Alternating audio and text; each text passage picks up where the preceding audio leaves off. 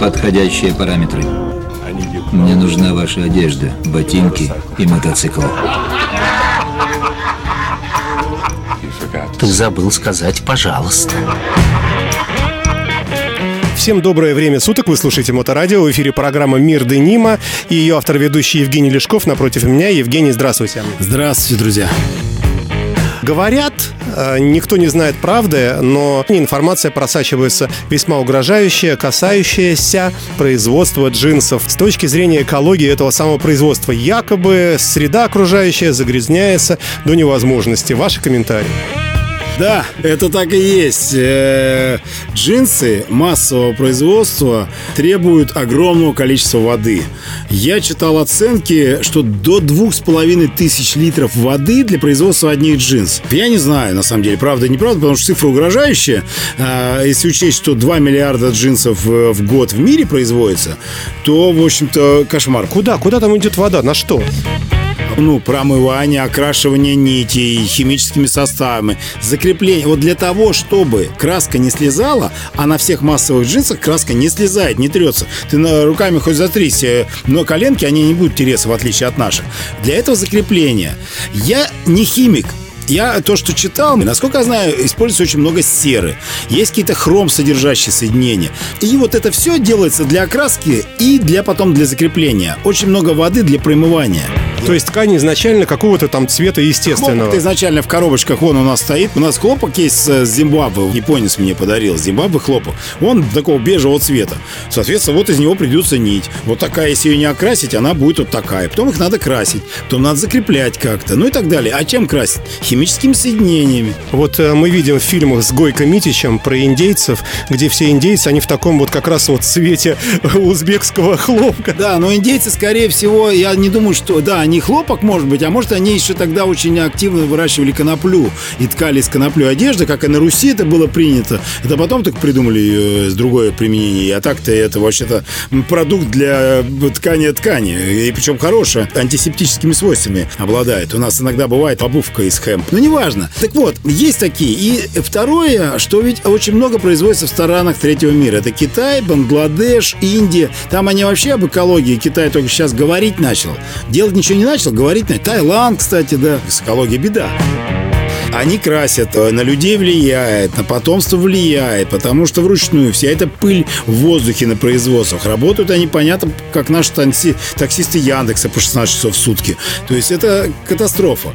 И, казалось бы, ну а ты-то что такой, да, красивый?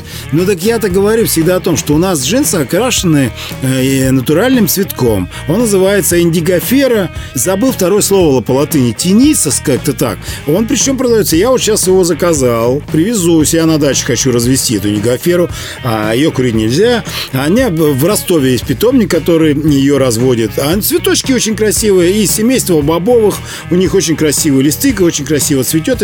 Если удастся, я ее, может быть, разведу, может, даже в магазине посажу. Но суть в чем, что вот этот натуральный цветок издревне, там, тысячи лет назад в Индии э, научились его использовать для окрашивания тканей именно вот эта дангари, э, ткань, которая, с которой пошел деним 150 лет назад, именно она окрашивалась в Индии. Ее описывали, технологию окраски вручную, конечно же, дело, описывали еще лондонские всякие, ну, англичане, когда завоевывали Индию. И это, ну, хорошо, даже если этот цветок индигофера будет сливаться как-то в природу, но он не нанесет столько вреда природе, потому что это натуральный краситель. Ну, условно, я вот приведу такой пример. Мы садимся в джинсах на траву. Ну, понятно, что остается у нас на джинсах, потому что трава зеленая. Ее оттереть очень тяжело. Нельзя на траву садиться, потому что этот краситель очень сильный. Оттереть невозможно, но вреда-то она никакого не принесет, только к самой вещи. Ну и нам, и на расстройство. Вот я об этом говорю. И это плюс большой, что вот э, именно такие материалы используются. Во-первых, хлопок. Очень же много еще вот лайкра, такие стречевые джинсы. Используется лайкра. Все, это уже пластмасса. Я слышал, несколько лет назад, что швейцарцы разработали какую-то технологию, которая позволяет на 95% сократить использование воды при окраске массового денима.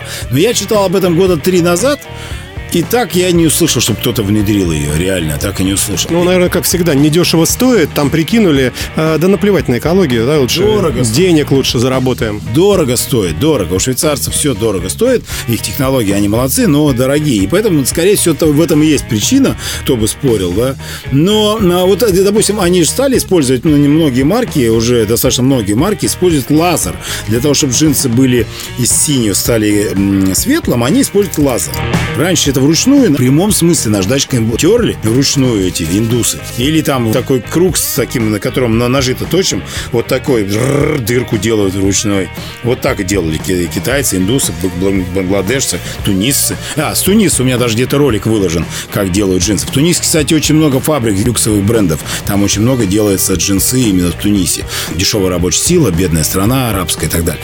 Вот. А лазер это используют, то есть, значит, лазер уже экономически выгоден, чем использование тысячу там индусов.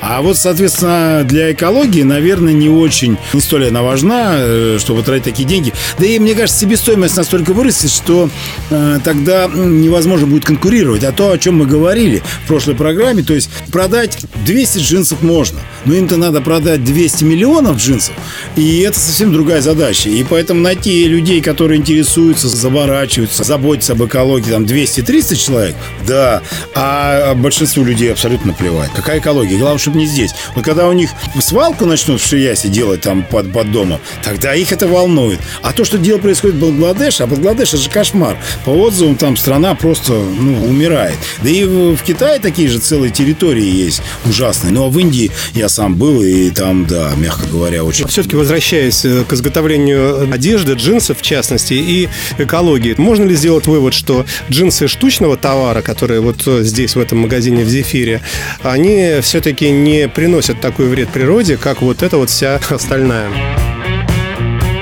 Ну, я считаю, да. Именно поэтому используются, кстати, старые станки, которые все-таки не такие. Они... Вот я видел там станки, ну, конечно, таких джинсы не ткут, но в Таиланде я видел, они вообще ручные, из дерева сделаны, там металла даже нету. Я, во всяком случае, то, что я разговаривал, то, что я вижу картину, намного меньше а, вот эти штучные джинсы, покрашенные в натуральное индиго, наносят вред природе, чем массовое производство, чем любые джинсы из массового производства.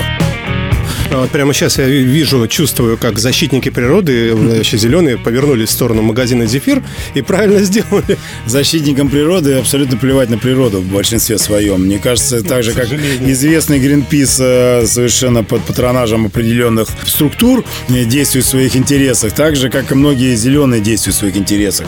Поэтому я очень не очень верю в это движение массовое, но верю в позыв людей, личный, внутренний, да, в это я верю. То есть тот, который убирает за своей собакой, он общем, больше любит природу и больше любит людей, чем тот, который орет с митингами там, то есть долой там что-то, да. То есть я все-таки в этом вопросе в людей верю в личности, но не, не верю в массово организованных людей.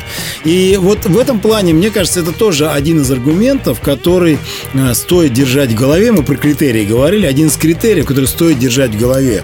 Натуральный хлопок, натуральные окрашенные нити, э, сделаны вручную. Натуральными людьми из человека сделанными натуральными людьми, да, из мяса и крови, и костей. Все это сделано так. Но, может быть, это не столь существенно для многих окажется. Скажешь, ну, какой-то ерунде говорят. Но сейчас же начинается такая волна. Миф о Тесле, как экологичном автомобиле, потихонечку начинает развеиваться. Потому что стало известно, что производство этих батарей, оно настолько вредно для ни с кем бензиновыми выхлопами не сравнится. Ну и так далее. Но, во всяком случае, об этом имеет смысл задуматься. Эко-одежда в Европе, в Америке очень популярна. Очень популярна. И прям много эко-магазинов, не только продуктовых, а именно одежды. Это еще один критерий, по которому можно оценивать свой выбор, когда ты с трудом заработал деньги, я с трудом заработал деньги, я хочу их потратить, я хочу получить что-то взамен, да, я не хочу получать какое-то молоко со сроком хранения 6 месяцев, я хочу с пятидневное молоко получить и пить, хоть надежды себя лелеять, что это натуральное. Давайте о печальном тогда. А утилизация джинсов, можно о таком говорить? Это есть тоже какой-то, может быть, культ, похороны джинсов экологически чистые, там, уже которые носить нельзя? На самом деле, да, смешная история. Мне один раз один владелец одного бренда английского, обувного у нас когда-то он был, он закопал свои джинсы у себя в саду и через год их откопал, посмотрел, что с ними были. Он эксперимент такой стоял.